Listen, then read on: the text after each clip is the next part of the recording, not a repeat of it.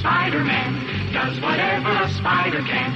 Spins a web any size, catches thieves just like flies. Look out, here comes the Spider-Man. Is he strong? Listen, bud, he's got radioactive blood. Can he swing from a thread? Take a look overhead. Hey there, there goes the Spider-Man. In the chill of night. Welcome to episode 54 of the Sauce Comic Book Podcast. My name is Paul McGinty. With me are Ian Sharpley Good evening. and Matt Casal. Hello. It is Monday night, April 28th, and uh, for tonight's Spider-Man episode, we have special guest Dylan Mahaffey. Hello. Dylan is our uh, resident, resident Spider-Man actor. That's true. He can tell us a little bit about that. Uh, before we get into uh, the greatest Marvel character of our of all time, Wow. um, let's do housekeeping with Marvel apologist Ian Sharpley. Did you guys happen to know that today was uh, National Superhero Day? I did not do that. No. Yes. Happy National Superhero Day. hmm On today, National Superhero Day, we'll celebrate the ah. greatest superhero. The superhero of the people. It's true. Everybody can relate to Peter Parker. I think. The everyman. Because we've all been Yeah. newspaper photographers at one point in our lives. and science geniuses. Right. We've all been people that have been picked on, down on our in, on our luck sometimes, had girl problems. Right? We've had these things happen. I've, right? I've never been picked on. No, never. Have you ever had girl problems? Oh, yeah. Yeah. Plenty of those. Well, you can read about some of our girl problems on mixsauce.com. Through the strips on Tuesdays and Fridays. Sometimes get sensitive on there once in a while. Maybe once, one or two strips. Uh, reviews of our the comic books that we read every week on Mondays and Thursdays. Well, sometimes on Thursdays. Sometimes we have to put the podcast up on Thursdays. Mhm. And the beautiful podcast on Wednesdays Sometimes. sometimes. Go to the Facebook page and give us your feedback. Go to the iTunes store, rate and review. And uh, last week we had our Build Your Own Superhero team, which we got the feedback on Facebook, text message, on by Twitter, um, and we compiled our own team. Some of the fans put together their teams. One of the fans that we missed out on last week was a, a big time fan of the show, Mr. Joe Saxman, provided a list at the last second. His list of his superhero team, the leader would be President Whitmore from Independence Day. Amazing leader. Hmm. Powerhouse would be the much loathed Godzilla. Number three for his brain would be Captain Spock. The heart of his team, Johnny Five. And the wild card, Memphis Raines from Gone in 60 Seconds. So thank you, Mr. Saxman, for providing that list of your team. We really appreciate it. But tonight we're not going to talk about a team. We're going to talk about an individual superhero. My favorite superhero, Spider-Man.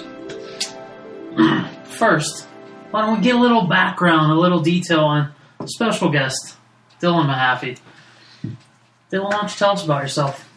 I believe uh, you run a comic called uh, The Dark Museum.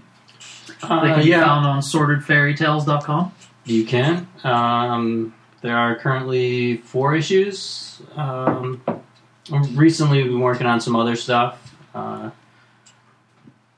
but uh, we're always at Comic Con every year, Pittsburgh Comic Con, except for this year. We won't be there. Uh, so don't look for us. But Good thing I didn't be back write that year. note to Comic Con saying, hey, put us next to the Mahaffeys. that's right. Yeah, this is news to me. I thought we were going to be No, uh, booth mates. Booth pros. We uh, we're actually going to be at Strasburg Strasburg Railroad uh, doing a show this year, so we will not be at Comic Con. Um, what is Strasburg Railroad? Um, it's it's just a railroad. I don't know. Doing what kind They're of show? doing they're doing like a, uh, Comic a show? steampunk kind of thing. Steampunk show? Yeah, so we do a steampunk uh, show where we sell a magic elixir and then we do tricks and things like that. What Kind does of this a- kind of magic elixir sideshow. do? I'm I'm intrigued. Well, we say that it gives you uh, it's a pain it pain proof makes you pain proof, and then we do a bunch of sideshow tricks that prove that. So Could we give this to Matt and then smash him in the head with a hammer? most. Why are you so we should try aggressive today? Just because you're zombies usually aren't this aggressive. Just because Joe Quesada said some silly stuff. Sensitive Sally. For real. No, the right? sensitive sauce. So, what, what kind of uh, pain defying tricks are you going to be doing? Uh, I do a trick where I nail uh, a nail into my head. Does it Uh, hurt? No, it Not after the elixir. Aren't you listening, yeah, if dummy? you pay attention. You're so aggressive to my friend Matt. Are you butt hurt? No, not at all. Not There's a at lot, a lot of painful feelings here on the Sauce Podcast. Not not at all. So you nail a nail into your head. Uh, I also lay on a bed of nails. Does Uh, that hurt? No, no it. Nothing that I do hurts, or I wouldn't do it. Well, you uh, swallow swords, right? I do not swallow swords. No. Oh. Um, Darcy swallows fire. Um, she also puts a nail through her arm. And how long have you guys been doing the uh, the sideshow stuff? Uh, the sideshow stuff for quite a while. This particular show we've been on, we've been doing for about two years now. Um, the sideshow stuff itself, we've probably been doing, geez, like probably like six or seven years at least. That's a long time. That Yeah. was a long time. How do you learn how to put a nail through your arm? Um, there's various ways. You, you can take classes actually Really? to learn how to do all this stuff. And uh, At these kind of events? Or no, there's I.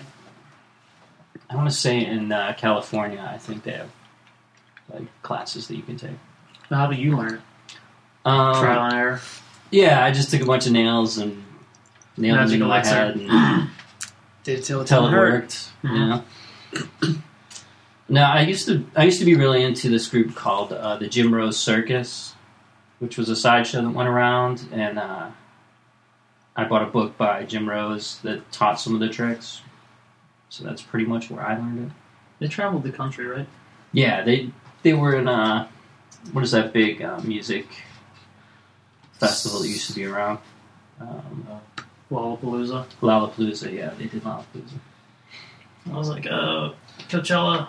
Yeah, I was going south by southwest, but uh, that's still going on, isn't it? Yeah. Lollapalooza might still be going on. Yeah, I think they did bring it back this year. So, I don't really know how to flow that into Spider-Man. yeah, Spider Man. The Spider-Man is um, Spider-Man's always been Marvel's Superman to me. Like he's the their he's their big flagship. Oh, character. yeah, I'm yeah, not yeah. saying- Already, Dylan's like, no, oh. I mean, yeah, if you're saying big, I'm not. I'm not saying you know they're same power set, same type of character, but Same they've always color been scheme. they've always been the icon to me for each for each company, That's fair. and same color scheme. Is Spider Man still the Marvel icon I think so. to this day? I think It's so. not Iron Man, it's not Captain America, it's not the Avengers as a whole. I think that it's still Spider Man. I think that those other characters have been elevated with the, Mhm. their movie properties and how, how Mhm. popular that is to the and brought forth to the public, especially Captain America. I think he was in a real down place until these these films came out. I think Iron Man too. I mean, nobody Mhm. gave a shit about Iron Man until the movies. True. Especially Iron Man, probably. Yeah. Robert Downey Jr. has. He's yeah, he's. I'd almost cite him as the reason for Marvel's success almost more than the movies themselves. His charisma, I feel like, has permeated the, you know, the overall popularity of, I guess, the Avengers in general. Like all the Marvel movies. They're good movies, but it it, it does help to have Robert a Downey- massively successful star. And, Yeah. Well, how massively successful was he before Iron Man? I mean, we know he was a successful actor and well respected and everything, but He was like, kind of making his comeback around that time. I mean, it, but what? Right. But like, was he considered like a superstar actor? Like he is. I mean, certainly not like he Not is like now, he but is now, yeah. Because I mean, in the mid '90s, he was real busy with Yeah, he was screwing a lot of away his entire, Yeah. you know, acting career and Right. any kind of.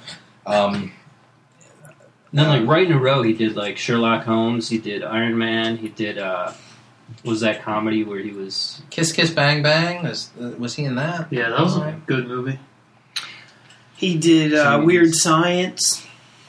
seen Weird Science. Yeah, he was one of the bullies, and he had the famous line, "I'm shitting my pants right now." No, you don't remember that? Don't. Do any of us remember that line? I know that's a deep cut. yeah. Go figure. I think I remember him best from Chaplin, and he also did I Heart and Souls.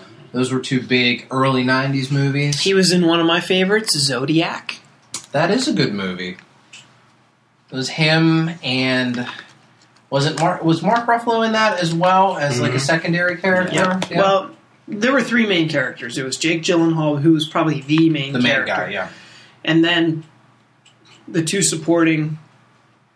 The other two main characters would be Mark Ruffalo and Robert Downey Jr. Robert Downey Jr. played um, Paul Avery, a reporter for the San Francisco Chronicle, who wrote a lot about the Zodiac. That's the end He that. worked at a newspaper. So did Spider Man. So did Spider-Man. Very good. Look that bringing it all all back together. That's true. But neither Tobey Maguire or Andrew Garfield's on-screen performance affected the way they write Spider-Man in the comics. Unlike Robert Downey Jr. and Tony Stark, who, Mhm. as soon as Downey Jr. played him, Tony Stark in the comics became a totally different character. when the first Iron Man came out, I wasn't Iron Man essentially a, almost a villain in the Marvel comics, and it wasn't until the success of Iron Man that they, you know, made sure. Well, we got to make sure that this guy's actually a hero. I'm trying was to remember. after Civil It- War. Yeah, it was right after Civil War. I think that Secret Invasion had just War. started. Mm-hmm. So Iron Man was in charge of Shield at that point. A lot of people blamed him for the death of Captain America. So I, I think so. I don't know. Did do we think that Robert Downey Jr.'s portrayal really affected the way that he's Iron Man's written? Because I think it's pre- it was pretty similar. It just got pushed some of the uh, more Downey Jr. ish aspects of the character were pushed to the front. But I think he had them all in that in that character was already kind of like that. Uh, when I think about it, the the way that he was written in the Ultimates is very similar, and that was about eight years before that film.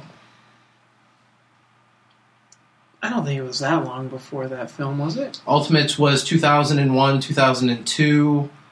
Uh, Iron Man was 2007? Was it two thousand seven? Okay, I think so. so five. Okay, Five I years? didn't We'll do five even. I didn't think it was even that long. So, Yeah. yeah. Well, But I, I, when I think about the Ultimates version of Tony Stark, it lines up pretty similar to the Marvel Cinematic Universe version of him. Iron Man was 2008.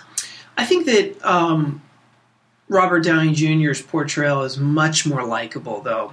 The Ultimates Yeah. one is kind of an asshole. Pretty much all the Ultimate stuff. I feel like they're all assholes. I wonder why that is. Who, who writes that? See, I never had a problem with Robert Downey Jr. or er, I never had a problem with Tony Stark and Ultimates. Nonsense. Cap, kind of a dick. Yeah. And Thor was just a weirdo, but I always felt that Tony was the most likable of all of those. I Ultimates actually really liked Thor, the way that they did him in the Ultimates. Because you never really knew You know if if he he was was really a god or just a crazy hippie or what was going on with him. hmm Yeah. I still don't remember. It, he really was a god, right? I think so.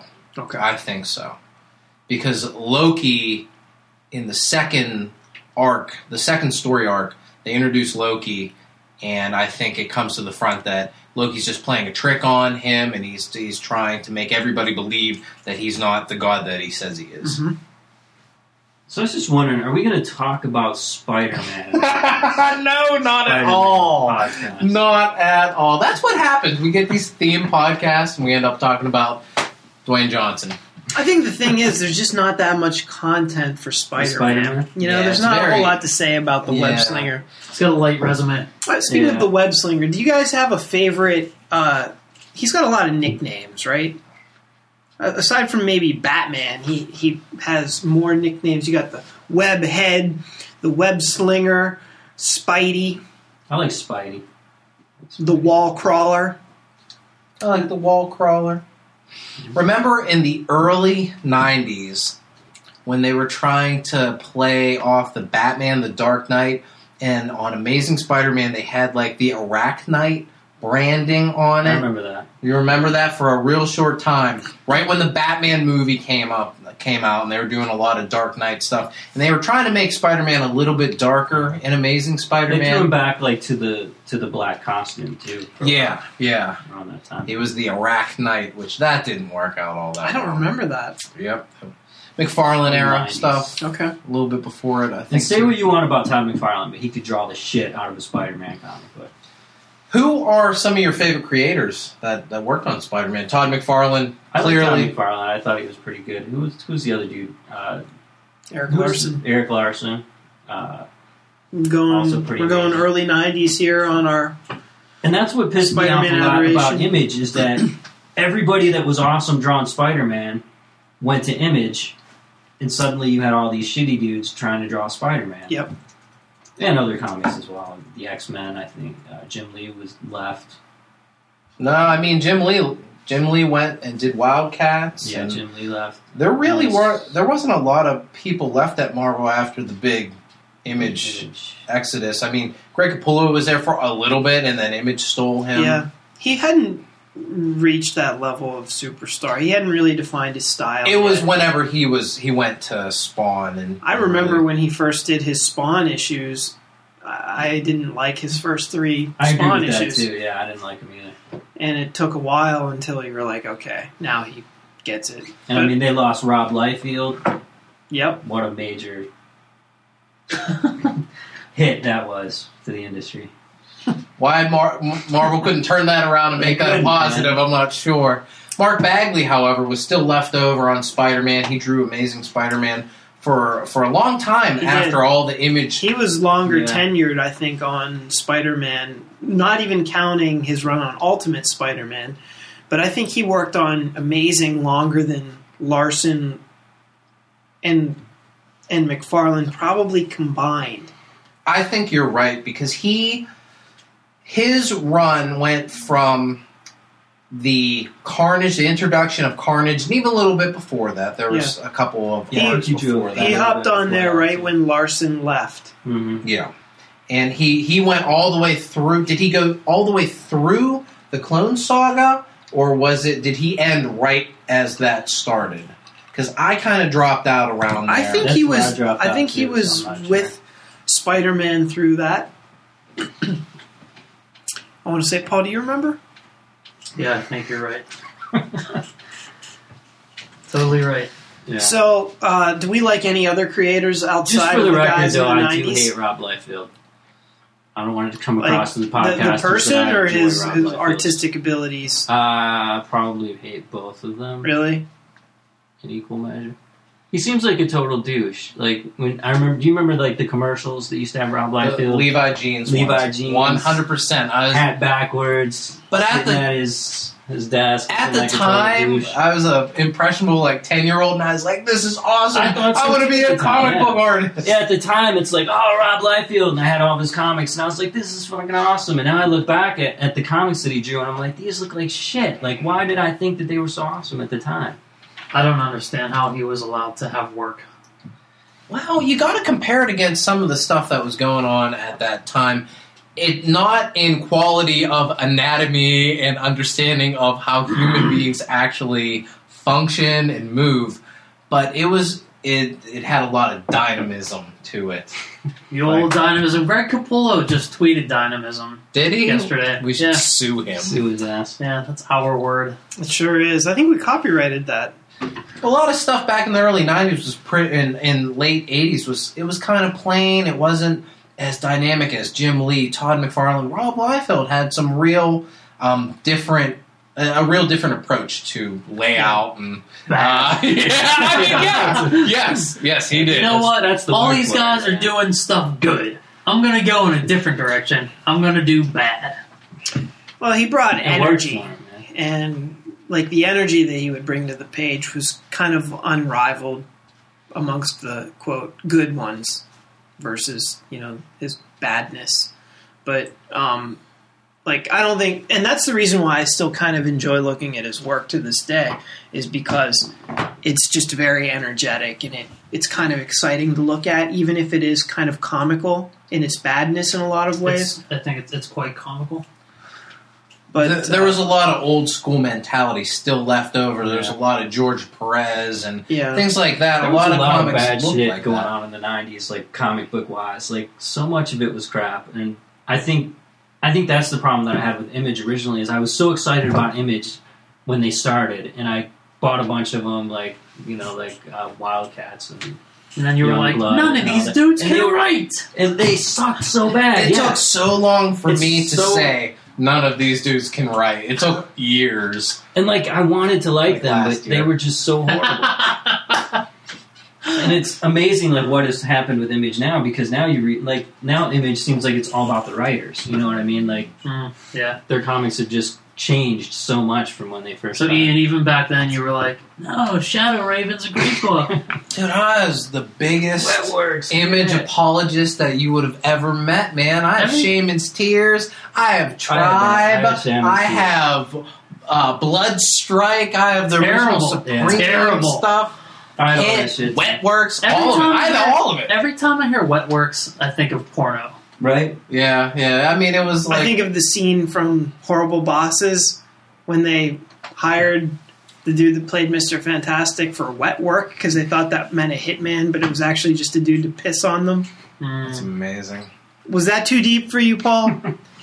the movie came out like two Where, whole where years do we ago. rank that in deepness? I know that, but I've seen Horrible Bosses. I, I Pretty know it, I've also seen it. Too. And it was also from the trailer. That's Mid- why I'm it asking. goes in the trailer. Mid-level cut, Yeah. acceptable. Mid level, it's high, Are high we level. doing? Are we gonna do three levels of deep cut, like deep cut, mid deep, and then little deep? Surface. Like, deep. Surface Surface- deep. surface deep. That's like spiritual wait, wait, wait, brains. no, but but if it's like really deep, that's balls deep. Balls deep cut. Mm. Yeah, that mm. was a mid-level cut. Mid level cut. So there's four levels really. Four levels. So it's surface deep, Surface deep.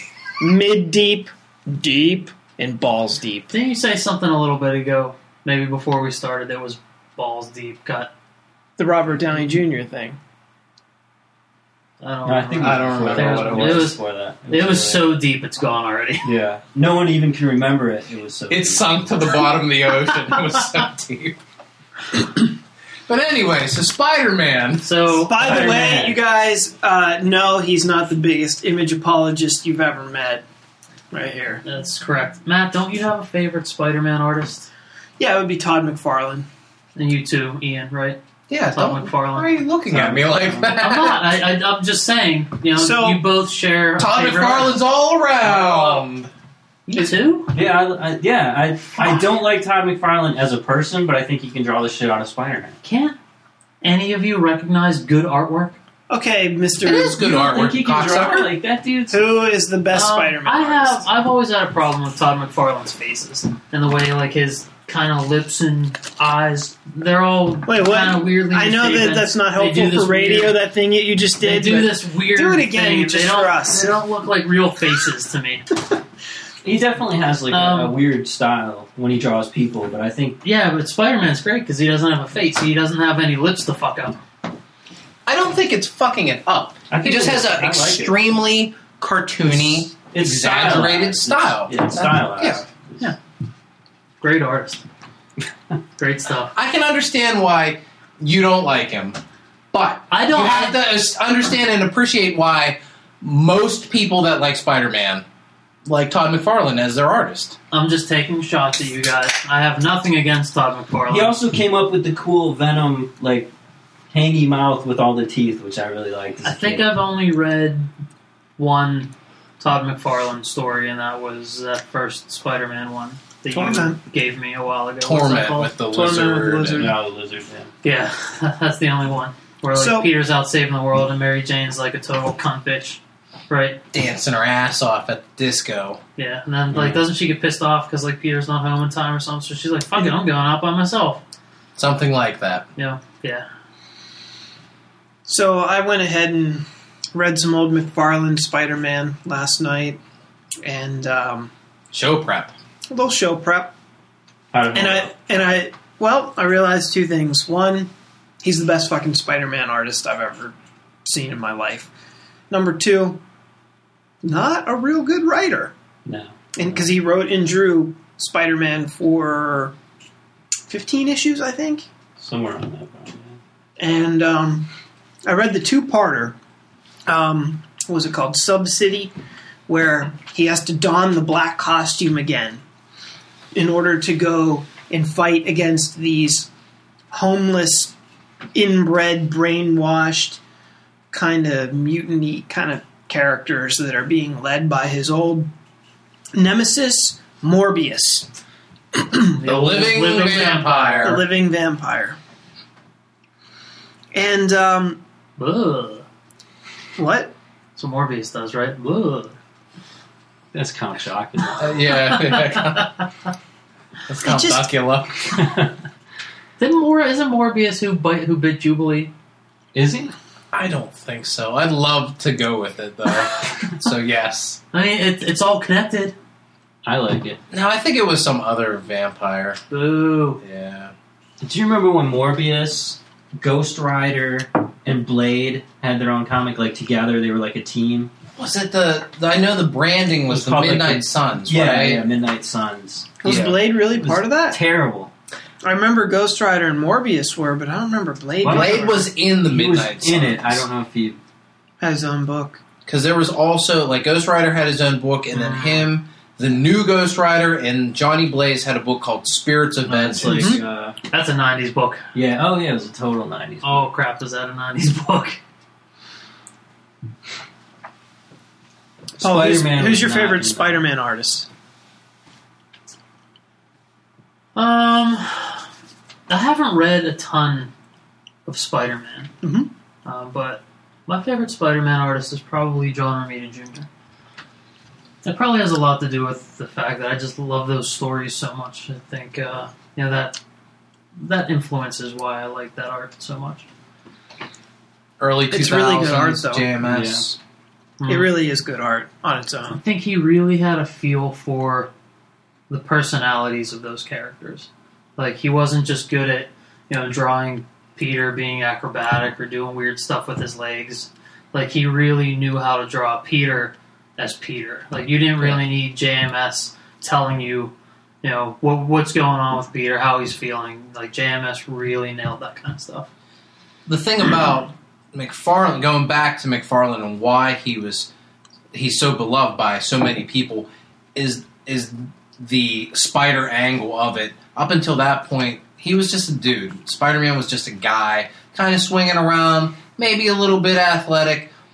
McFarlane made him contort his body into all these different crazy angles and added the webbing and just made it much more dynamic and in a great page to look at. His page layouts were amazing. Like he mm. would, I'm showing these guys an example of how Spider-Man's at the top half of the page, and then the bottom is broken up into segments with his webs, and it's just it's just such a fun way of storytelling, and it's really a lot more interesting than your standard nine-panel grid. And you know, I think that this style carried over into Image Comics. You know, like yeah. this is not your standard Marvel or DC style comic book. It certainly isn't now. And I wish that more comic books looked like this today. I think you can still see some McFarlane influence in in artists today trying to change around the way that they can break up a panel and make it move more fluidly than, like you said, just uh, the standard breakdown. But we'll get more into Todd McFarlane after the break.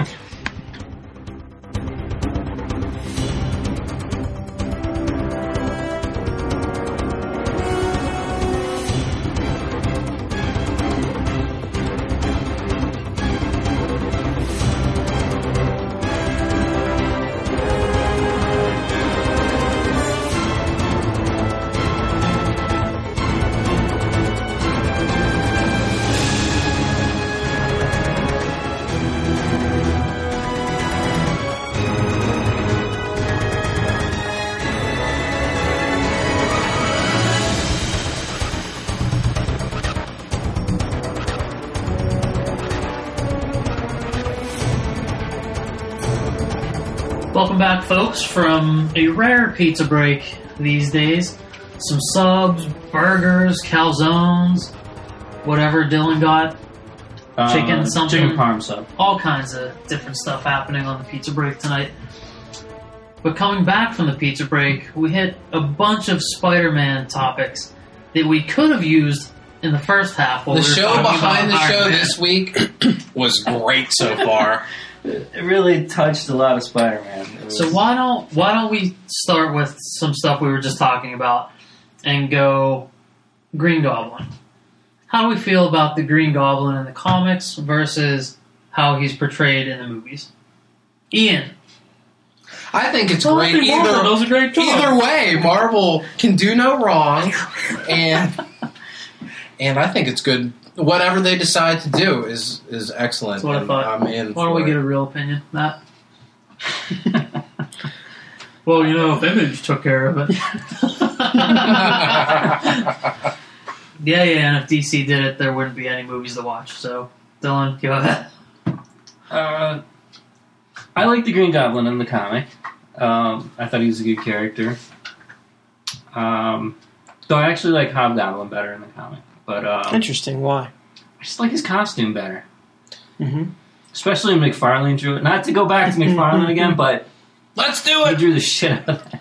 Well, you know, we okay. Let's stay on McFarlane just for another minute because I Call me when you're done. I went back last night and I read some some Spider-Man comics, and the two that I read were Spider-Man number thirteen and number fourteen, uh, which were a two-parter. It was called Sub City, and it was basically Garbage. Marvel's attempt at trying to resurrect the popular black costume Mm. that Spider-Man lost. And it was around Amazing Spider-Man 300. I think he switched back to the classic red and blue. And uh, in Sub City, it was the most absurd, contrived, dumbass plot device to try to get him back in black. What it basically was, Spider-Man realized that the foes that he was fighting against were it, like sewer dwellers, and in order to to fight against such darkness, he had to become one with the darkness. So he had to revert back to the black and white costume. They even do make a joke about, oh, maybe I shouldn't have this big white spider on my chest, but um, it was just the most absurd reasoning, and it looked cool. I mean, there are a number of amazing shots uh, that Mc- McFarlane draws, and there's this like full body, like full page, uh, just kind of badassery pose that Spider-Man is in. Um, I mean, the guy could just draw. I, anatomy is right on. There's just something like even though he's just standing there, that's a dynamic pose. Even though it's just he's just standing. So I'm like, in We recording? awe. Isn't- Okay. I couldn't tell. Yeah. I just wanted to make sure. You can't lose this. This is podcast gold, No. I just wanted to make sure. I'm sorry.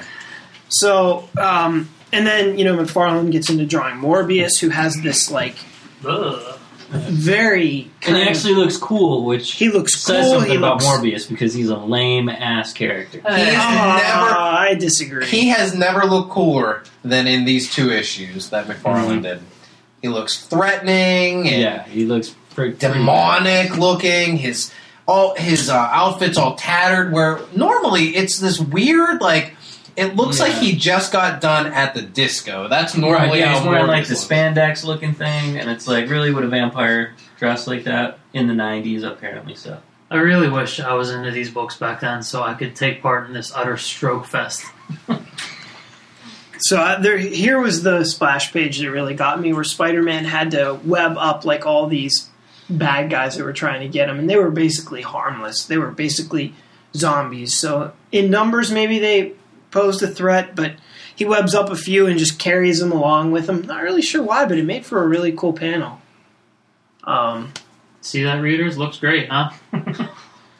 so we'll have Paul post a picture of it.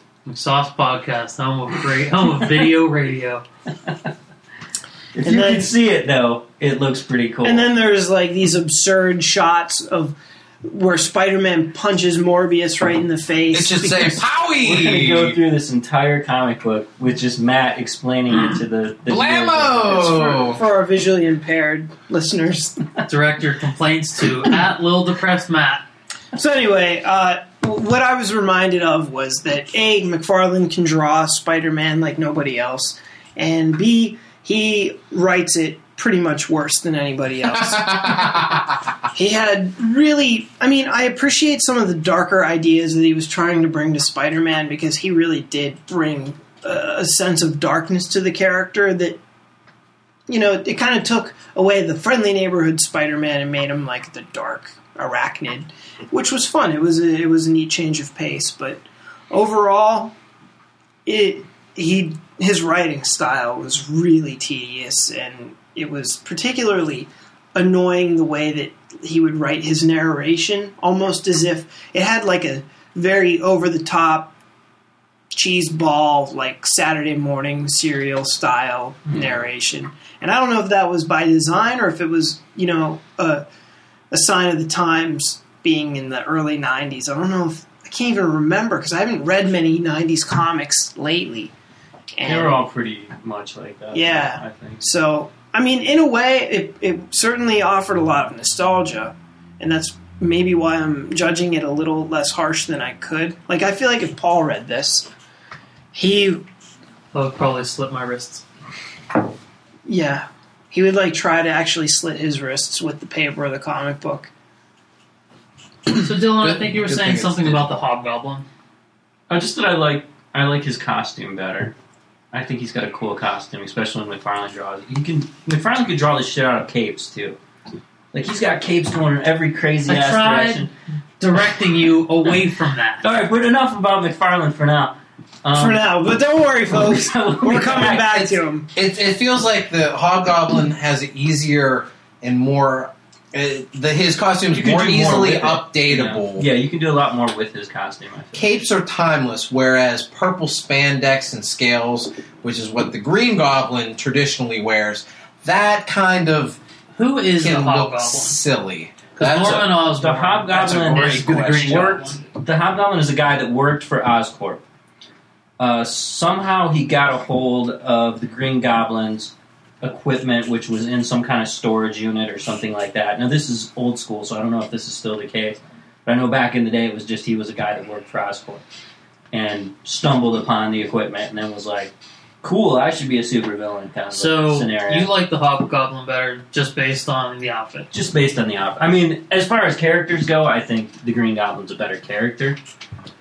I always thought it was weird that the Green Goblin was Norman Osborn and he was like 25 years older than Peter. Like I expect, I always expected the Green Goblin to be Peter's peer, and then Yeah, it turned out that like it's his buddy's dad. Yeah.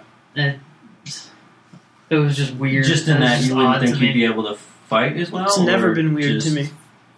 I never really thought of it as that angle, uh, the uh, the age difference. I mean, he's just a older businessman bent on power. Mhm. I think that's that can be any age. The whole thing that it's his buddy's dad, I think, can can kind of be a little strange. But um, I was always a fan of the Green Goblin as a character. Um, since it does change between Norman Osborn and Harry Osborn, do we have a preference over which? Over who should should be the Green Goblin? Yeah, yeah. Do we do we kind of like one or the other? I think I like Norman Osborn more. I like Norman Osborn more in Ultimate Spider-Man because he's terrifying. Like if you, they the dynamic that Brian Bendis writes between, and that's where the age difference does really come into play. Where I really do like it because Norman Osborn in Ultimate Spider-Man is this older, business savvy, cunning, clever guy, and Peter's just a high school kid. Which is what they do Right, in yeah. probably every other Right. version. I mean, in the movies, Yeah, that's do, how he's do. portrayed. But coming up through, coming up through Ultimate Spider-Man, getting that story from the very beginning, um, you know, it, it was really, they really made the the dichotomy prominent in that, like every turn Peter tries to make, Norman already has him cut off because he's just he's been doing this longer. And it you know he corners him and you know, he invites Peter up and like corners him in his office and injects himself with venom, and you're like, this kid's dead, and like I think the way they write it, Peter thinks he's dead. He's terrified out of his mind. He barely escapes with his life, and I think Shield has to come in and save his ass. And You're like, holy shit! And that's some good. That's some good Green Goblin. Well, the thing about Peter the comics, Parker. when Shield's coming in to save your ass in the comic, you know that you had to been fucked because Shield sucked in the comic. I originally hated the Green Goblin in the Ultimate Spider-Man series because he, when he first showed up, he was the Incredible Hulk. He Yeah. he was just like a monster that couldn't even speak and didn't know what he was doing. And um, I guess how many issues in until they actually kind of fixed that? None. He was always he was always the big like that menacing hulking, and they even No, had there a was- hobgoblin. There was a time like when that. he eventually could reason and think, and Oh, but he was he was still the big. yeah, he still monster. looked like that. but That he- might have been a that might have been fifty plus issue. It was a long time Yeah. into the arc. Did you not like the way that he looked? I really didn't care about the way that he looked. I mean, I realized it was vastly different than the you know regular Spider-Man, which I prefer, but it it was more the way that he acted. You Yeah. know, he Mhm. just kind of he was like the Hulk. I don't think it took too long for him to gain I can't some remember. semblance of thought and speech. Yeah, I, I don't remember either. Um, I I was kind of a fan of that version that he changed into something completely different, and it was it was more of a. He also you could see that he was going to be a physical problem for Peter Parker. Um, it it looked it looked good to me. Um, I think the real problem that the the Green Goblin is having is is that that uniform. It's so '60s looking, and it's hard to update it and make it still hold on to some of the values and rec- make it recognizable from the '60s version, but but look Right, make it look, up to date. Make it look cool, but make it still resemble the old costume. Yeah, and I think they do. failed every single time out so far. The Sam Raimi version of the Green Goblin was Yeah. pretty silly. This new one isn't much better. It's pretty much the same thing without the helmet. Yeah, I don't Yeah, I don't know very what their reluctance is to put the creepy mask on him. Why? Like I, I'm sure it probably has something to do with we need to see Dane DeHaan's face. We're paying so much money for him. You know, we need to see his face. We can't cover it up. Well, then how about just don't hire Dane DeHaan and hire somebody else? they can do the job Yeah, without needing their face to be seen. Now I was saying this earlier, but I think he looks like if David Bowie from Labyrinth were to fuck Sting from Dune, then you'd have that character. I think. Like that's the face he would make while he's fucking him. Is that what No, like if that, if that was their if they had a child? It they would had be a child, a love, screen, a love child. Yeah, I like mean, to think that that's the fuck face, but okay. That's what I thought he meant. he's he's too weird looking, and I hope his performance really makes up for it. Because like if he rolled in here right now, like oh, I'm going to kill you, would be like, come on, son, look at yourself. Do you think that it hurts the Amazing Spider-Man 2, which was released um, in other places? I, I think it was released just in Europe last week. I think so. Yeah. Does do you think it's going to hurt the U the U.S. box office uh, whenever it comes out this weekend? No, I don't think that has any relevance whatsoever. None. Not None. at all. Okay.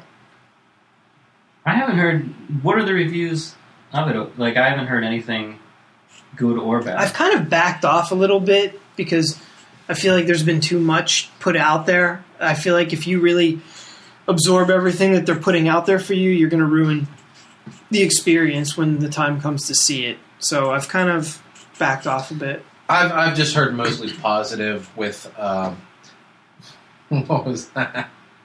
I thought you guys looked at me weird. I've heard all positive because it's a Marvel movie. So so obviously it's good. no, I mean there's there there have been a few people that have said that it was it wasn't up to standard and some of the CG was weird or something like that. To me, it just looks like there's too much shit going on in this movie, and it I makes agree. me think about Spider-Man Three But think Because- of, think about it because this you've got at least three villains in this fucking. there was going to be more shit, and they took Mary Jane out. Yeah. So at least they recognized, you know, some kind of over bombardment of shit in this movie and did something about it. Yeah. When has um, more than two villains ever worked in a? Yeah, that's that's my point. Like yeah. anytime you start putting too many villains in, it becomes just ridiculous. You know, like when Batman did that. I don't. Well, I don't think that was the problem with Batman Returns. I think Batman Re- Returns was just weird. I don't think the fact that there were two villains hurt the movie. It no. didn't help it though.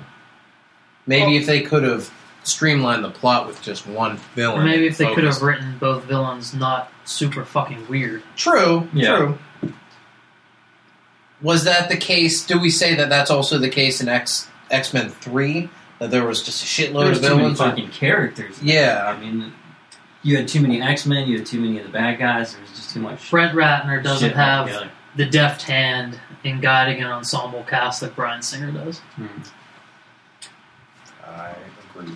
I But I, agree, too. like, I don't think the X Men movies really count as having multiple villains because Well, there's already multiple movies. heroes. They're yeah, team they're movies. team Well, they're teams, yeah. individual You can still flood a movie with stuff. Well, yeah, even if did. it's a team movie. And you can still have a garbage movie with one villain, Yeah, like Well, what? yeah. like um, Man of Superman Steel, right? 4, Superman four. like The Dark Knight Rises, like Green Lantern. Dark Knight Rises wasn't garbage. No, it was Mm, it was pretty bad.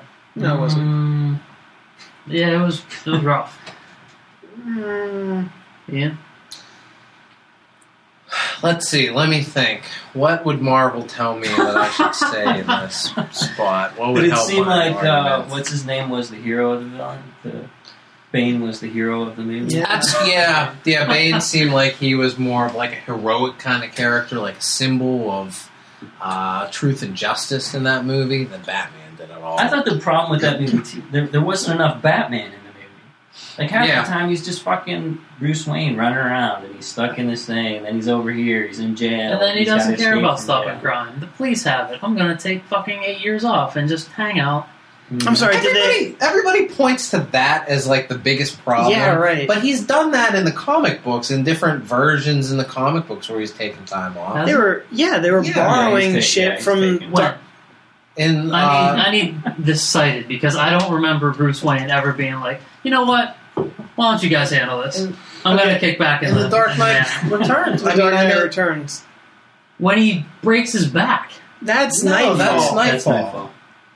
In the Dark Knight Returns, Frank Miller, That's because he's fucking ancient and he's retired and comes out of. over. but he didn't take the time off when he was ancient. He took the time off whenever he lost his Robin. It, I think it was uh, it wasn't Tim Drake. It was uh, Jason Todd at that point Yeah. when they wrote that in there. It wasn't because he was old Oh, at so that he point. suffered. He suffered a really close loss.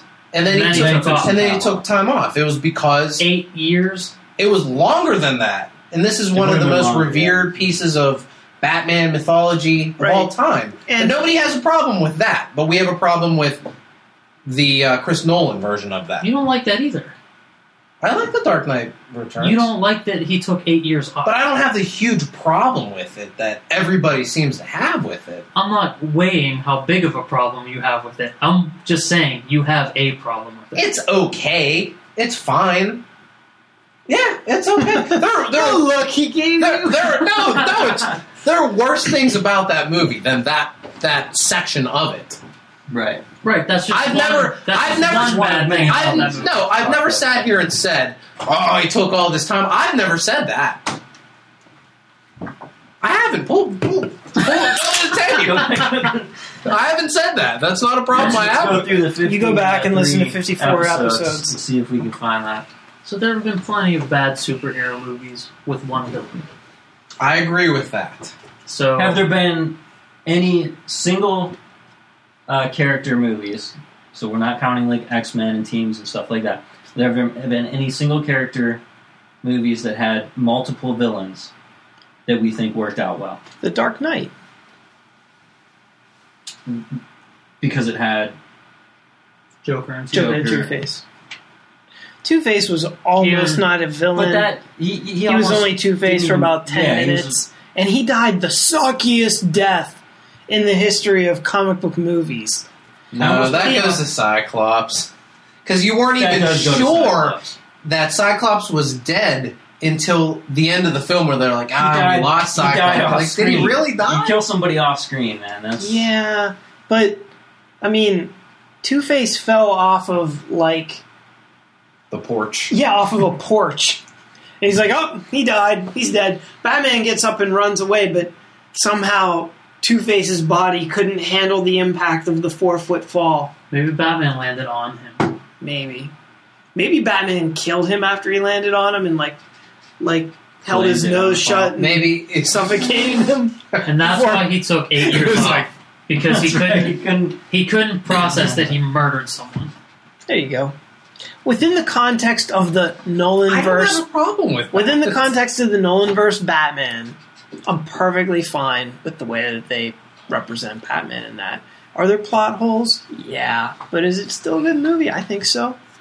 See, I don't understand how you can admit that there are plot holes, but it's still a good movie. Because I could find plot holes probably in any movie. Empire Strikes Back. I'll get back to you on that. Do some research. Raiders of the Lost Ark. I'll get look if you give Why me a did the movie, I Rebels- will, I will Why did come the back rebels next fly week. directly at the im- the Imperial fleet when they could have just flown in any other direction around the planet when they're leaving Hoth? To make it exciting. Plot hole. Awful. You can pick any movie apart if you really want to. Clearly, you really want to pick apart The Dark Knight Rises. Yeah, I didn't like very much about it. I didn't like it either. I guess. Let's see. So other superhero movies with two villains that worked single character. Mm, having a hard time. Batman up with a good Returns. That wasn't too good. No. Forever and Batman and Robin both are out. There was only one villain in Spider-Man 2, right? Yeah. Doctor Octopus. And yet that is arguably the best superhero movie yet. Best Spider-Man movie, I would say. What, what- Ian? What is the best superhero movie in your opinion? I like uh, I like Avengers a lot. Uh huh.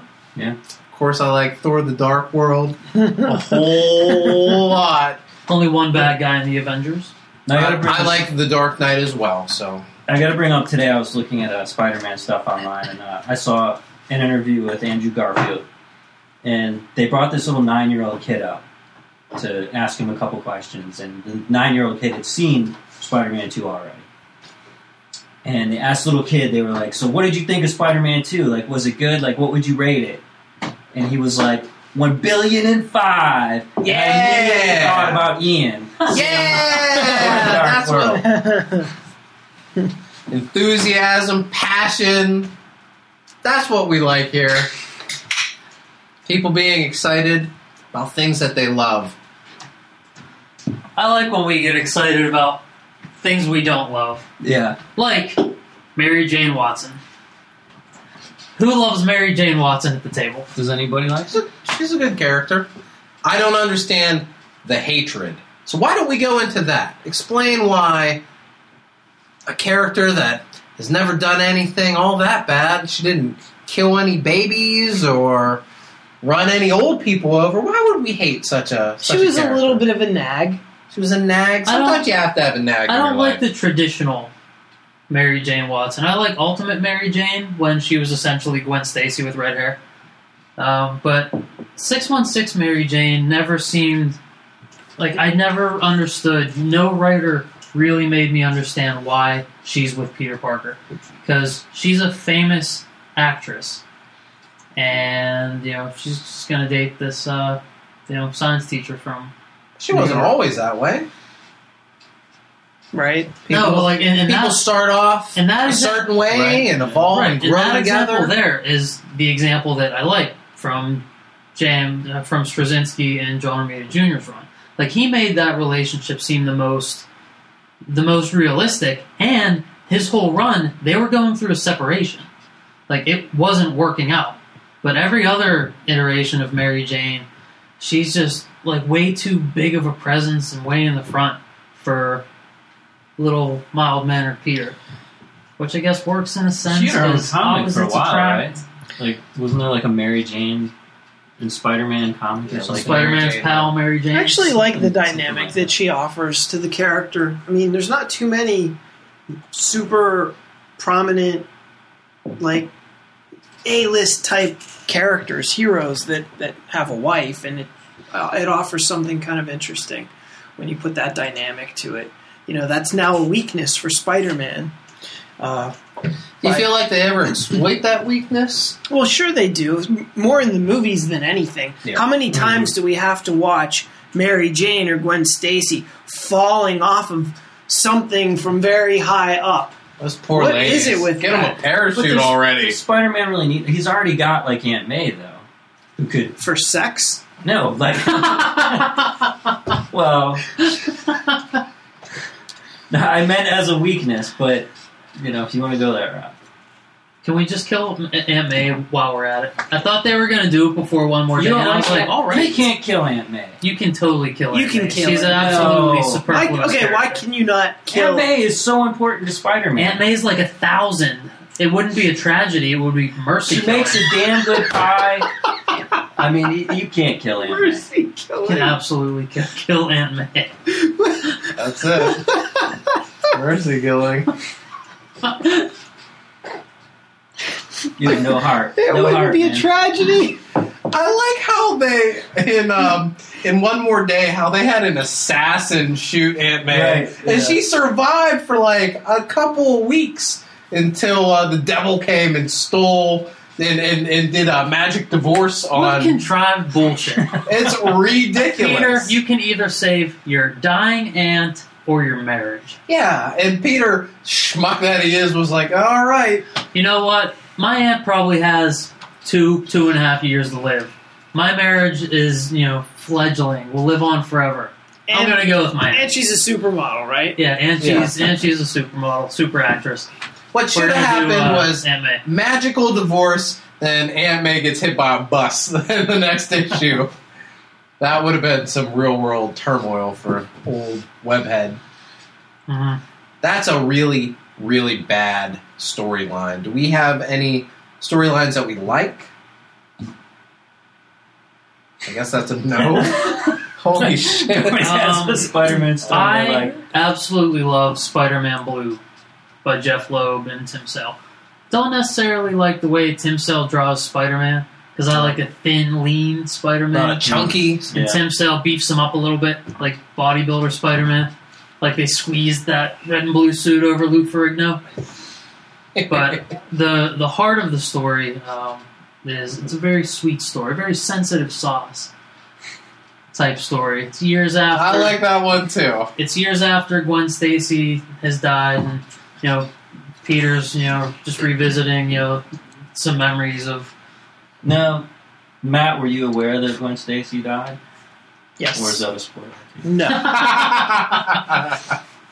yeah. But I think you you know from the beginning of that story that he's talking. He's talking to a tape recorder.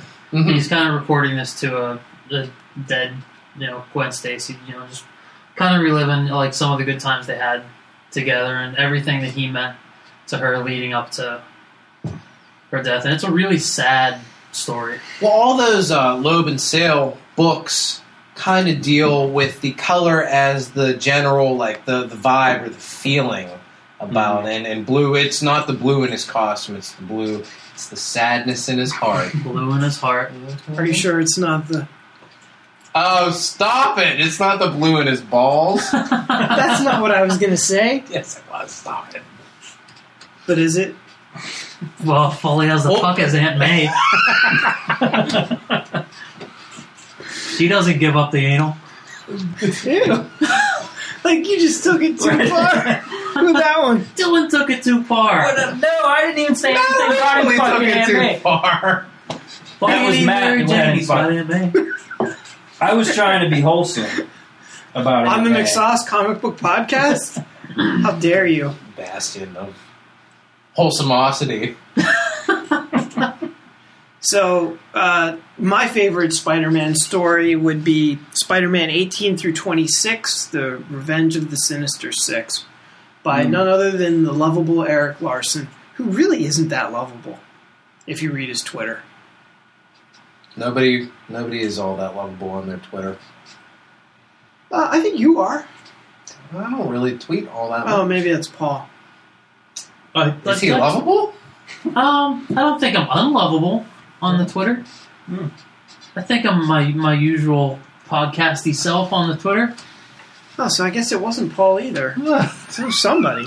I maybe it was Dom. Yeah, it was probably Dom. Dom's lovable on the Twitter. Dom always has sweet things to say about. Dom's it. lovable in real like life that, too. Yeah, it's Dom's natural Real sweet demeanor. guy. But anyway, The Revenge of the Sinister Six, I love it. Uh, it's the follow up to The Return of the Sinister Six, which Larsen drew, but he didn't write it. David Michelinie, or whatever his name was, wrote it. But what I liked about Revenge is it had a lot of like character driven subplots going on throughout the entire story. Plus, it was everything that you liked about comics growing up. Who drew Revenge of the Sinister Six? Larsen, But he didn't write it. he did write it. He didn't write Return.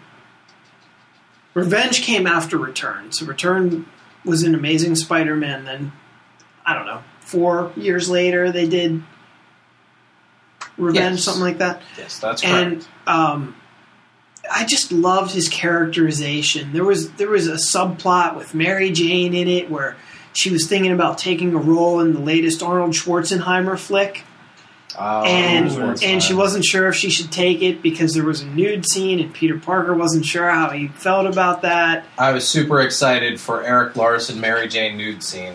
Yeah, who drew a hotter Mary Jane, Larsen or McFarlane? Larsen Larsen. Larsen. Because Larsen didn't man. skimp on the breasts. Neither did McFarlane, And Larsen drew better faces. did he? Yeah. I don't think it's worlds better, but anyway, Anyway, uh, the, but what it what it did for a comic book fan was it had every character you could even think of that was relevant at Marvel at the time in the early '90s. You had the Punisher, the Fantastic Four. You had Ghost Rider. You had a stupid character called Solo, who I don't even know what the hell he was. he was like the Punisher. Yeah. He was like Punisher light. Okay, you had him. You had uh, God, there were so many. Uh, Deathlok. Um, I know. Oh, the Incredible Hulk, Sleepwalker. Just you all Ghost, these, Ri- Ghost Rider? yeah, Ghost? Rider. All these great characters were crossing over, and um, just so much fun. It's just such a fun read, and uh, it- What does that mean? I felt like he drew Spider-Man so well, and he he made him exactly like the right kind of funny in his writing. I remember one of the issues ended where Spider-Man is just dangling there on his web, and uh, he's completely surrounded by the Sinister Six, about to get his you know crap beat out of him, and he says, "What do you guys say we call it a draw?" And that's how the issue ended. Um, and I love that. So I think that's that's one thing they've gotten right in these newer Spider-Man movies Mhm. is that I like the comedy aspect, like the Yeah. the one-liners and things like that. I think are better than the other movies. I agree. He, he was funnier as Spider Man in Mhm. the latest one versus how he Versus was in the the first three. yeah. And it's such a important part of Spider-Man. I mean, that's the one of the first things that I think of is uh, his humor and his the way that he turns even the most dire situation into Right. a little funny. That's why he's got heart. He does have heart. Dylan, do you have a particular story arc that I really You like- don't. Like I, I, I've liked a lot of Spider-Man stuff. Um, and sadly, most of the stuff that I liked was from the '90s. So I know that if I was to go back and I was to read it now, it would probably be like dog shit. But like I was just so amazed by it back then that I don't want to go back and read it. You know, 'cause I don't want to lose that nostalgia. Um, so I don't necessarily have like a favorite story arc of Spider-Man. Do you Did you- have um, a favorite time that you dressed up as Spider Man? I do have favorite times that I dressed up as Spider-Man. Because you're kind of the spi- you're kind of the professional Spider Man model. Right, right. Well, I'm going to go out here now. This is all top secret stuff, and uh, so all the listeners out there, all please eight don't of tell anybody else. this is just between the McSauce podcasters, you know, and listeners. Um, thousands of fans. All Yes. the all the people out there wearing McSauce shirts, or when they see each other in the streets, are gonna wink at each other like we know. they We whisper what's to each on. other, "Helmet sauce." Yeah, Uh, so yeah, I got I got a gig. I don't know. It was on Craigslist like years ago. Uh, that they were looking for people to dress up like And it wasn't comic for scat. characters. Yeah, yeah, and you figure, What oh, they just it's just a bunch of dudes that want to like blow their loads on my face while I'm dressed as Spider Man. And you're like, lo and click, behold, uh, yeah, I said, well, I'm in. totally interested. Triple exclamation point. What does point. Daddy do? Daddy goes with strangers on Craigslist. So I said, uh, me and another guy were like, well, what the hell? We'll check it out. So we That's not the whip is not So, the sound semen makes. unfortunately, uh, it was what, wait, what sound does it make? Snicked. Mine goes like, Pow! Because he squeezes it and and let it out in squeezes spurts. Yeah, Yeah, right, like like a little hose. Uh, like a machine gun. Give It sounded like a, it sounded like fireworks, like it was going off at Yeah. different places. Isn't it more like- once.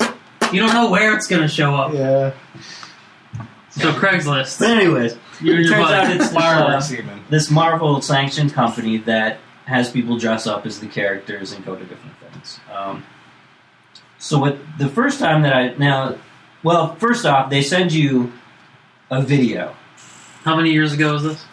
Uh, this had to be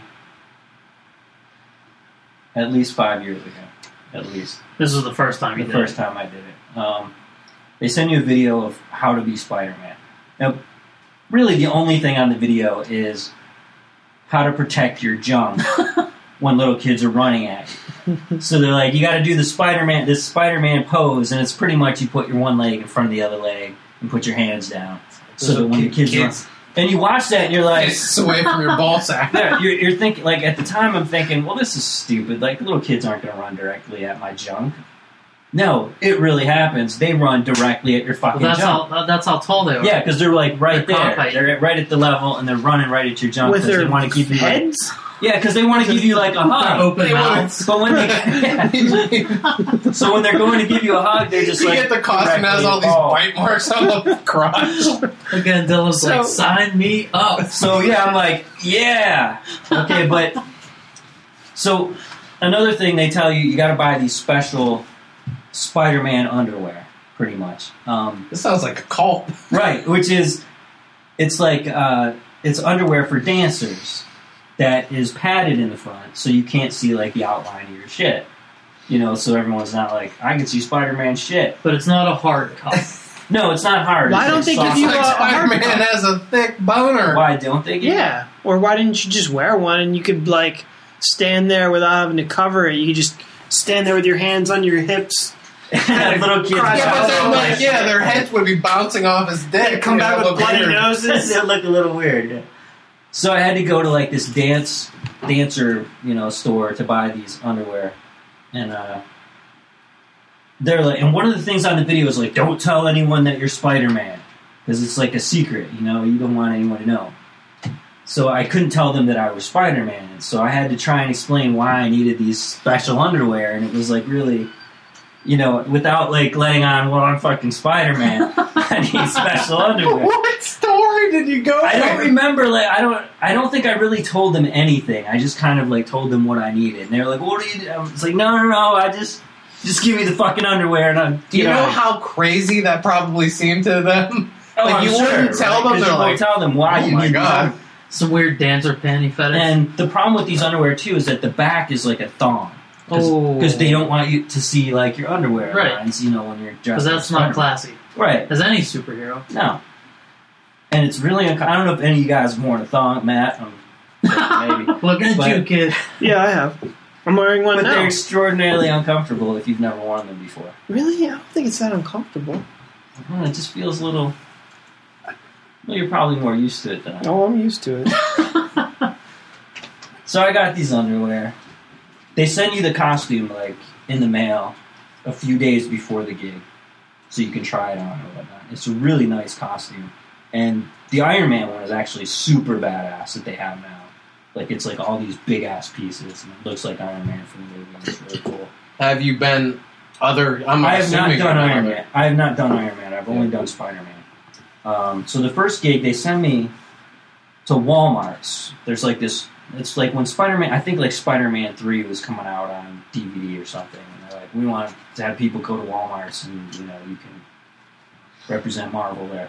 Well, I go to Walmart's, and you go in, you know, and I'm in Peter Parker mode when I arrive. I'm not already dressed as Spider Man because I'm in character. You know what I mean? So I'm like. Did you go as. Peter Parker, like glasses? I didn't wear glasses. I wanted to get glasses, but I didn't get glasses. But I go in, I go up to the counter, I go, you know, I'm here to be Spider Man. And the lady just looks at me like, the fuck are you talking about? Yeah, right. I, and you're And like, I'm no, but I got my I'm Spider like, Uh, they told me come here and dress up as Spider Man. Security. Pretty much. No, you know, I'm here to be with the Like, What the kids. fuck are you talking about? Come on, they can run into my dick all day. but they had like no idea what I'm talking about. So I, the, so they gave me a no, a name of like the guy that they had contacted, and I go, well, you, you know, I can't Joe Joe Blow, whatever the fuck his name is. Call Yeah, back it to was. Sal. and uh, they're like, oh, he's on vacation. Like he hasn't been in, you know, he's been on vacation the whole month. So they had like no fucking clue that I'm going to be Spider Man at their store. So they're like, well, what do you need? Like they set me up like this little ass table, and they're like, well, we'll give you a couple Spider Man things to sit on your table. So there's like Spider Man toys and shit, and I'm just like sitting in front of the store dressed as Spider Man. And nobody had any fucking idea that I was going to be there. And you So were just people are sitting walking there, in like, and they're like, "Oh shit, it's Spider Man over there," and they'd come over, you know, whatever.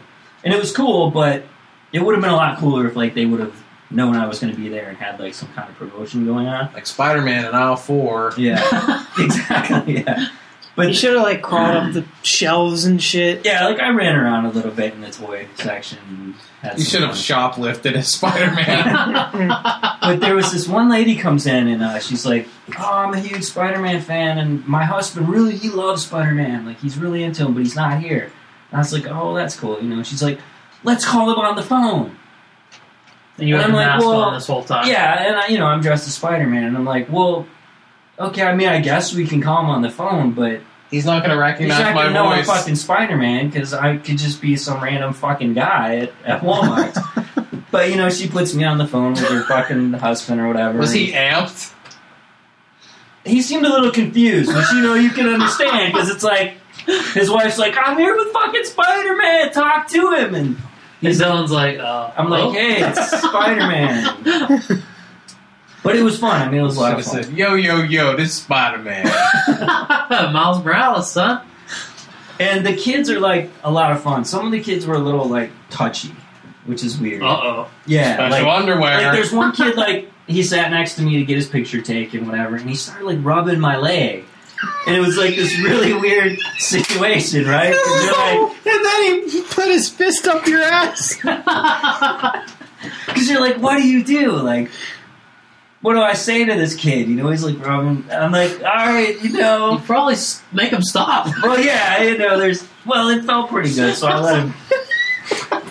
I was like, well, let me finish, and then I'll put an end to it, you know? this is such Oh, my- a sexual Certain- Spider-Man story. certain level of spiderphilia that I didn't think we were gonna get to tonight. That kid was feeling you. Oh boy! So So, are you ever gonna time. be Spider-Man again? This is traumatizing Um, me. Perhaps, been perhaps. Spider-Man. I've been Spider-Man, and then the second time, the second time was fucking amazing. They sent they sent me to this uh, mall in Ohio, and they're like, "There's going to be this meet and greet with Spider-Man and Iron Man," and you know, we put up signs or whatever. I show up there, and they've got this huge stage, and it's got pictures of Spider-Man and Iron Man on it. And I'm like, "Oh, this is fucking badass." Uh, so I'm just hanging around waiting for Iron Man to show up. And uh, and again, I'm in character. I'm Peter Late Parker and drunk. yeah, exactly. So this lady with her kids comes up and she's like, sees me by the stage and she's like, "Oh, when are when are the Spider-Man guys coming in?" And I told her, you know, I said, "Oh, we're- you know, they're gonna have them up there around eleven or something. You know, it's gonna be pretty awesome, whatever." totally keeping your secret. You know, keeping my secret. She's like, "Oh, are you one of the guys?" And I said, "No, no, no. I'm just you know a reporter with the Daily Bugle. Uh, I wish I was Spider Man. He's so awesome. Whatever. I heard he's got a big cock. You ate this thing up. Right. so I enjoyed that. And then, uh, but Iron Man arrives. We go back into the office and uh, we get changed. We come out. There's fucking hundreds of people in this line. Hundreds, man. Like it's going through the entire mall. So many people in this line. I felt like I was one of the fucking Beatles up That's there. awesome, man. Like it was amazing. Like these kids were just fucking blown away to meet Spider-Man and Iron Man, and like they were like herding them through there. It was like you got a couple seconds to talk to us, and then you were fucking out of there. You know, you got a picture and moved on. But it was just, it was amazing. Like these kids were so fucking excited. How good is the Iron Man costume? It is badass, man. Really? Like, it almost looks like the movie. Wow. They originally they they like upgraded it after Iron Man came out. It was like a huge success. So the original one apparently was just like some foam pieces. Like the Mach 1. this kind of hung off you and looked like shit. And then when the movie did so well, they were like, "We got to get a badass Iron Man." How good is the Spidey costume? The Spidey costume, I mean, it's pretty much just spandex. Mhm. You know, um, So I it's mean, it looks good like- as Dylan's body. right? Yeah, Holy so shit. pretty Right? fucking, pretty fucking nice. Yeah, really. So good, a kid will give you a hand Right. job in a Walmart. It'll get your hand job.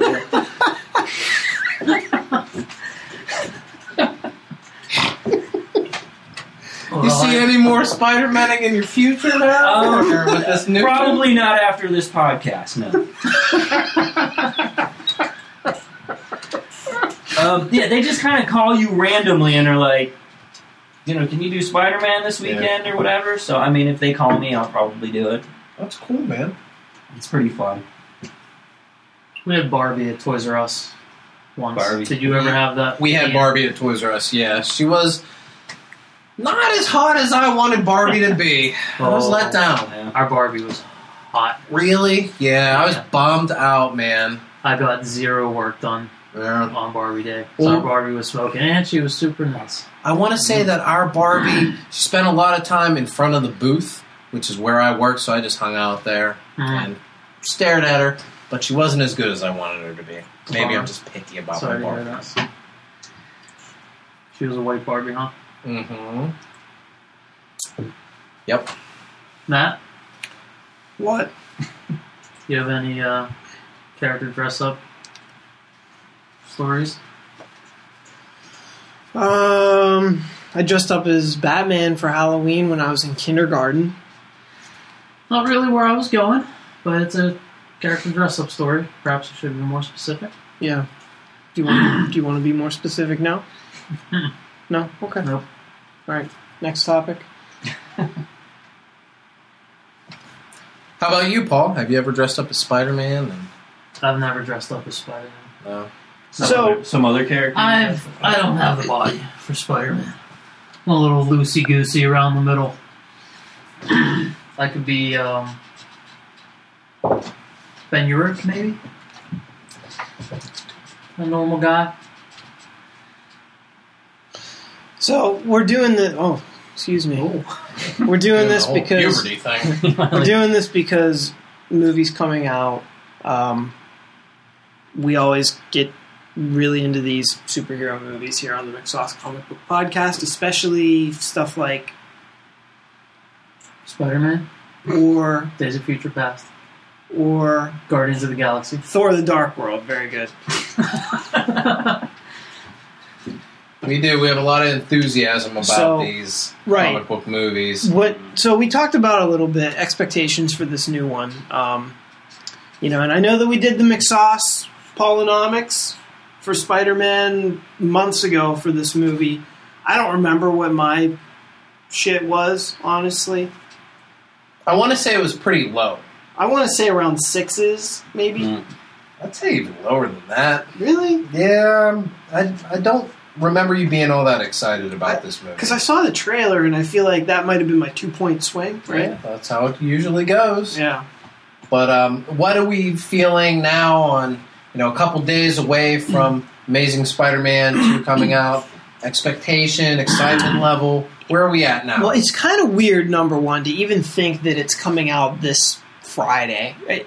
For whatever reason, it feels like it's still a few weeks away.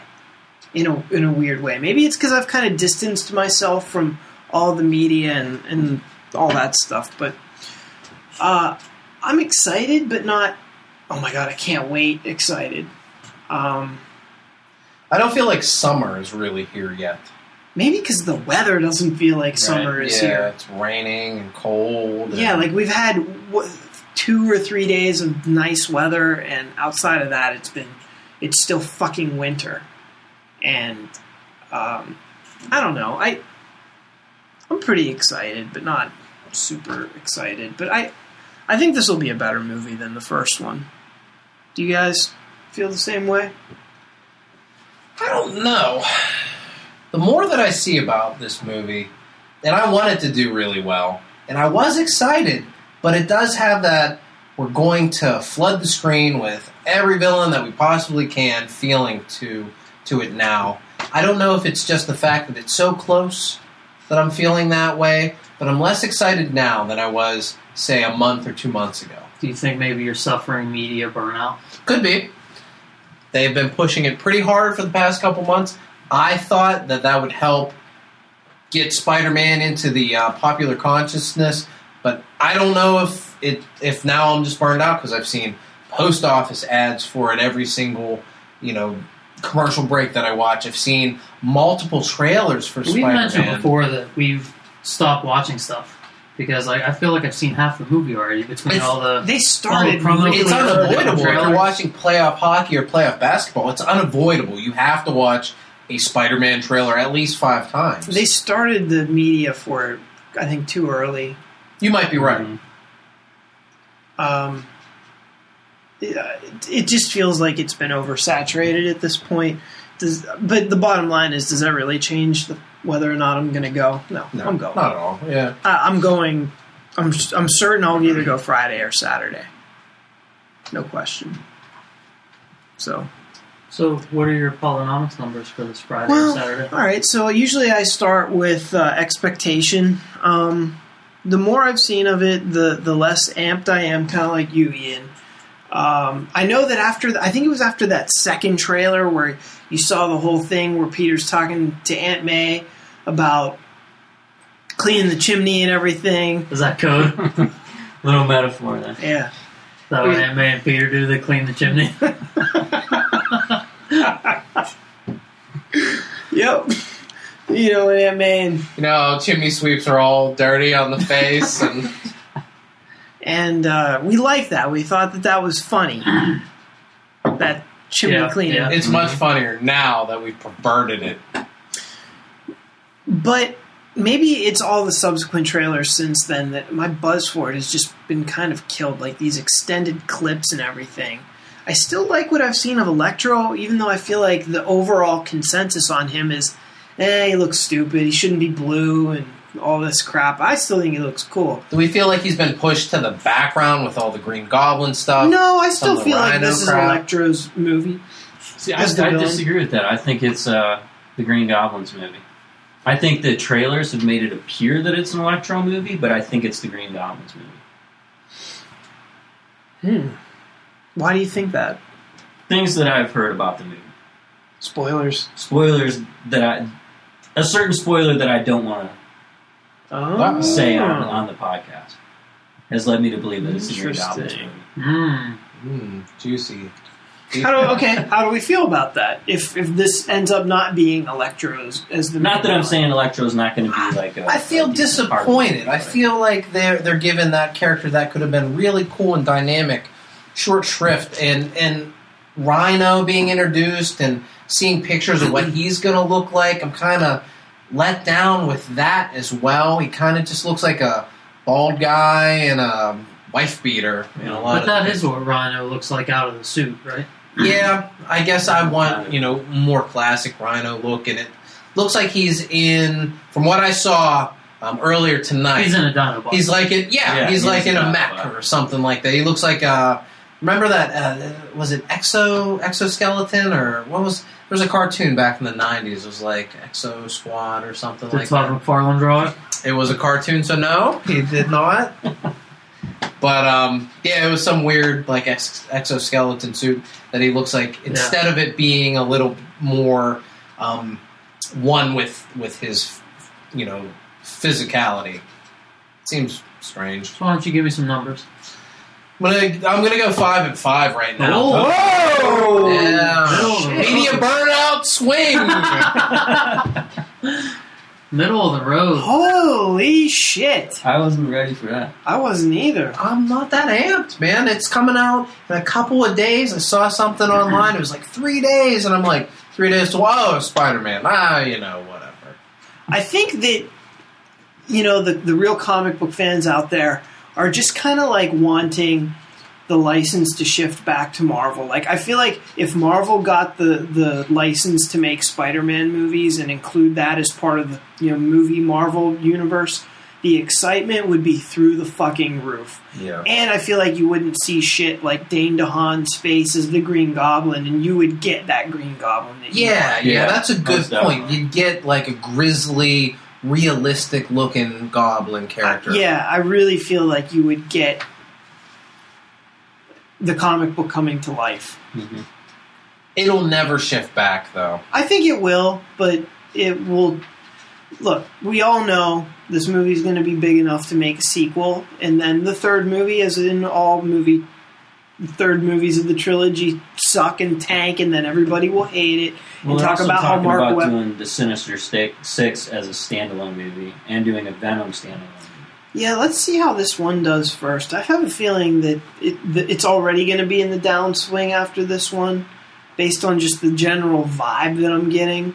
But if history is true to itself, Spider-Man, Amazing Spider-Man three is will kill the franchise ultimately. It's weird because I'm, I'm sitting here and after seeing Captain America, I was like, man, this is going to catapult Amazing Spider Man 2 to do really great things.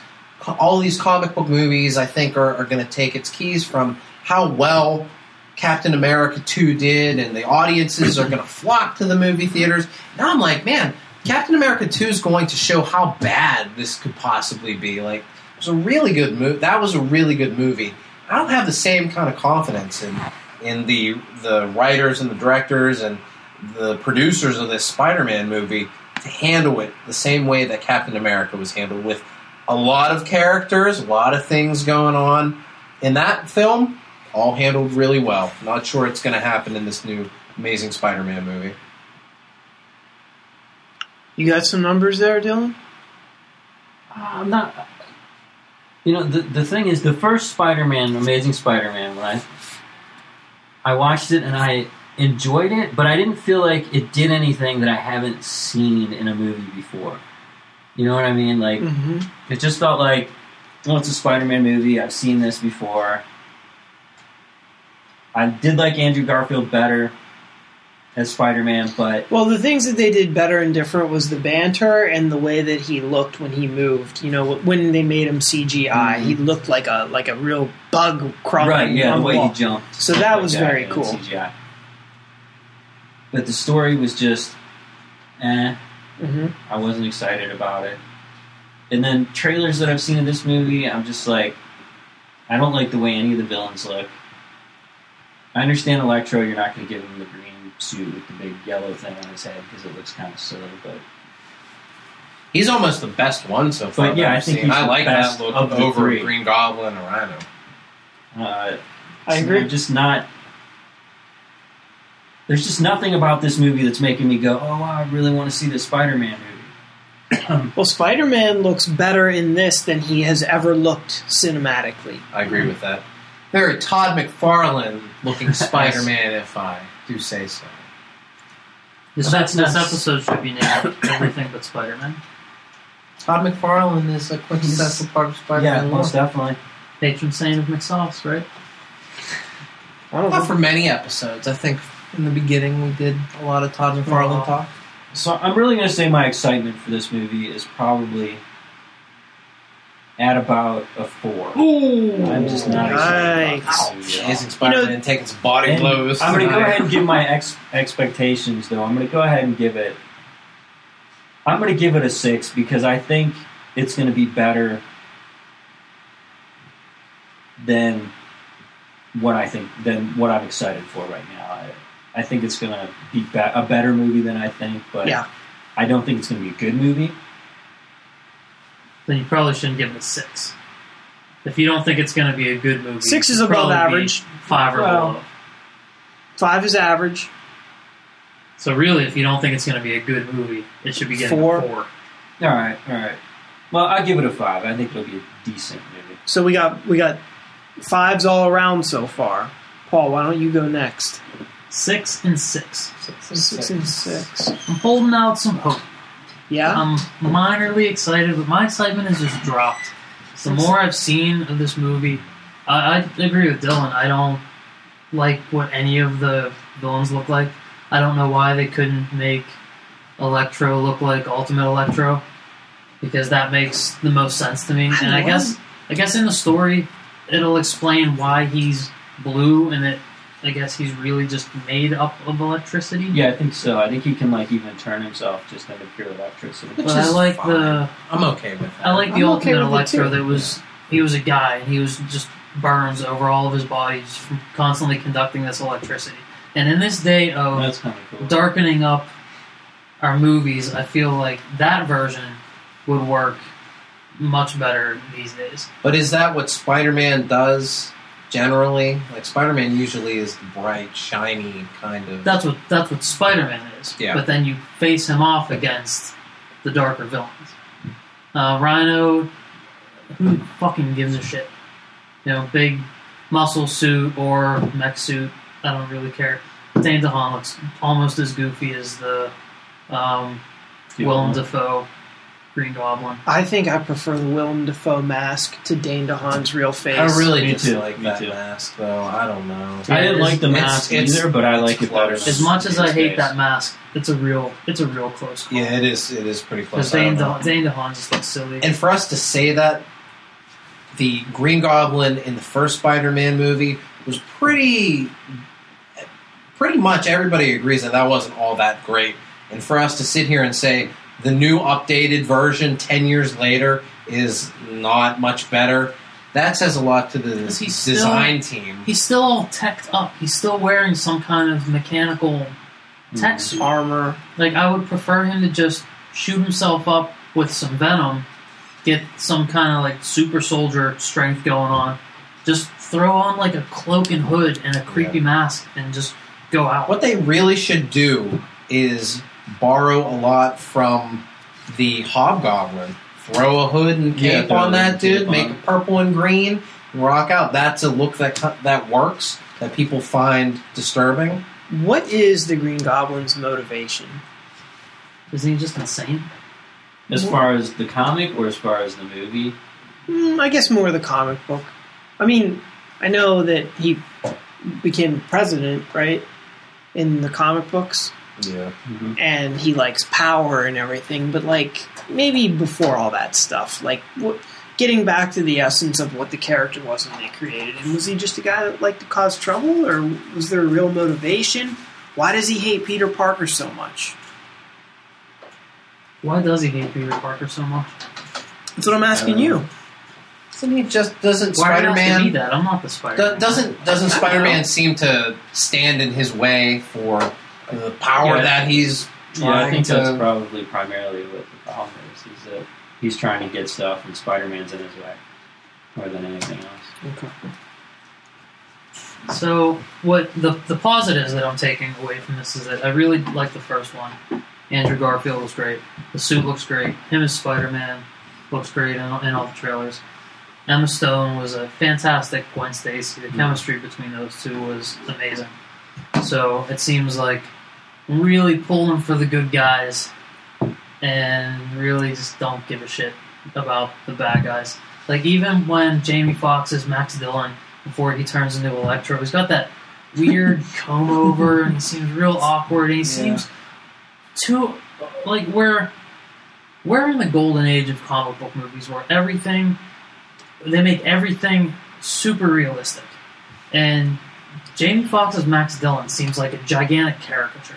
I feel like, and now granted, I haven't seen the movie, but just from the clips I've seen, I feel like you could dump him in Batman '66 and he would fit right in. Yeah. And that's not a positive for me because I don't buy into the oh this was supposed to be a comedy the whole time. Like so um I'm gonna go six and six. I'm gonna try and try and stay hopeful, unlike all the fives around the table. That's what you are, a beacon of hope Matt, did you in a give sea of fives. you didn't give your numbers yet? No, I'll give my numbers. My excitement, probably a six, maybe even a seven. You know, it, hey, it's the new Spider-Man. You know, like I love Spider-Man. He's one of my favorite comic book characters, if not my favorite comic book character, even though he's has been written poorly for about ten years now. Um, but I'm just excited to see you know the villains. I love the way that that Electro looks. I think he looks fantastic. Uh, I think it's a great take on him. I understand what Paul's saying about how cool he was in Ultimate Spider-Man. Certainly, you can't try to do what they did in the real comics with the green suit and the big. Oh, The big lightning Yeah. Big with lightning. star on his head. yeah, that's not going to work.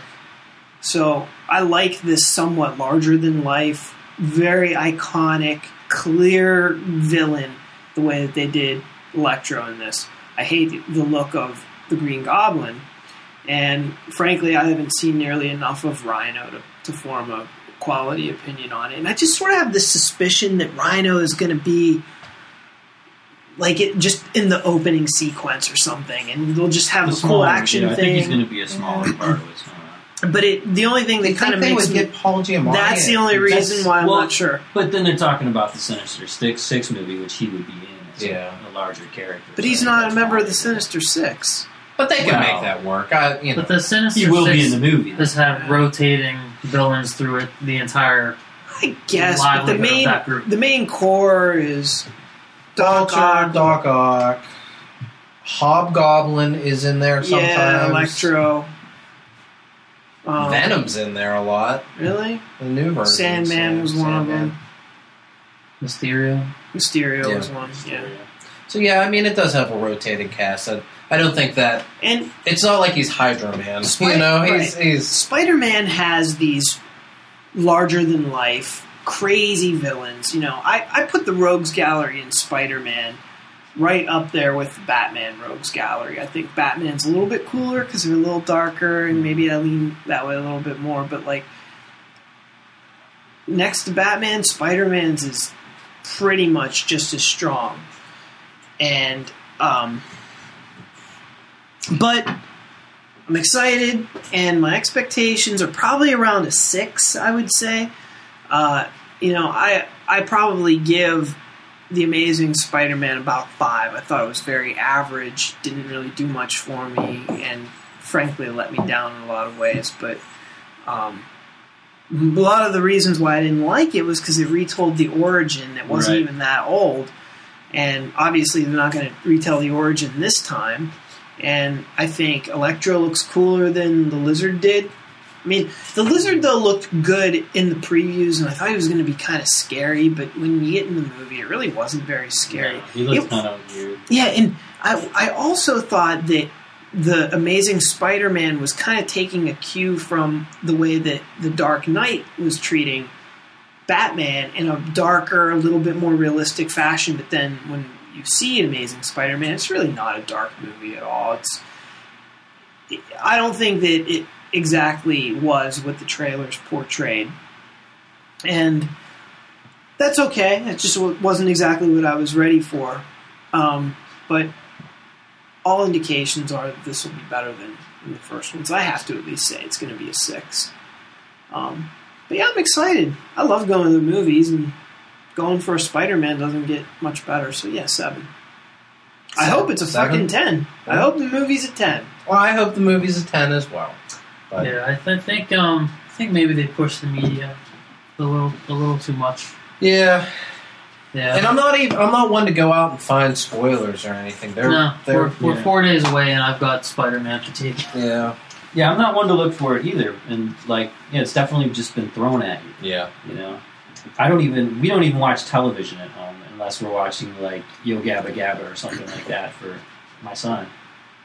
But I've seen so much shit about Spider-Man Yeah. because you just can't stay away from it. Spider fatigue. It happens. It's happening right now. And here we are talking about Spider-Man for an entire podcast. I think that's going to wrap up our Spider-Man discussion tonight. As a reminder to those McSauce fans in the Pittsburgh area, myself, Dominic, and Matt will be at New Dimension Comics and Century 3 Mall this Saturday uh, from about 11 to 5 for uh, their free comic book day. They're going to have a ton of great sales starting at 8 in the morning throughout the rest of the day. Um, I know last year they had a Star Wars theme at, at Century 3. I'm not sure what their theme is, is going to be this year, but they'll have um, you know different games and different sales going on all throughout the day. Um, we'll have a table there starting at 5, so if you're in the area, free Saturday, come on out and see us.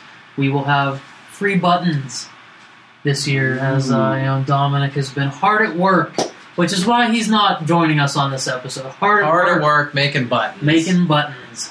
postcards, business cards. If you haven't been to the New Dimension in Century 3, it's a really nice store, really robust graphic novel section. So even if you don't like us that much, but you like comic books, come on out, take a look. Dylan, thanks a lot for joining us tonight. Thank you. Thank you for having Thanks. Dylan. Thank you. Is there anything you would like to plug before we leave? I don't have anything to plug right now. Dylan Happy, Spider Jump. Clap for myself. My name is Paul McGinty. Ian Sharpley. Mac Sal. See you next time. Here comes the Spider-Man. Is he strong? Listen, buddy, he's got radioactive blood. Can he swing from a thread? Take a look overhead. Hey there, there goes the Spider-Man. In the chill of night, at the scene of a crime, like a streak of light, he arrives just in time. Spider-Man, Spider-Man, friendly neighborhood Spider-Man.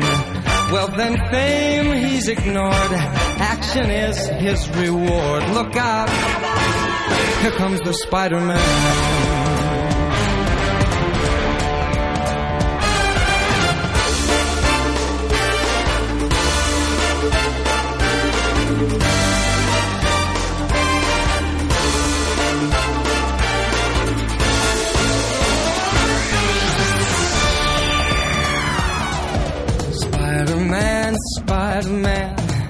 Friendly neighborhood Spider-Man. Wealth, fame, he's ignored. Action is his reward. Look out, here comes the Spider-Man in the chill of night. At the scene of a crime, like a streak of light, he arrives just in time.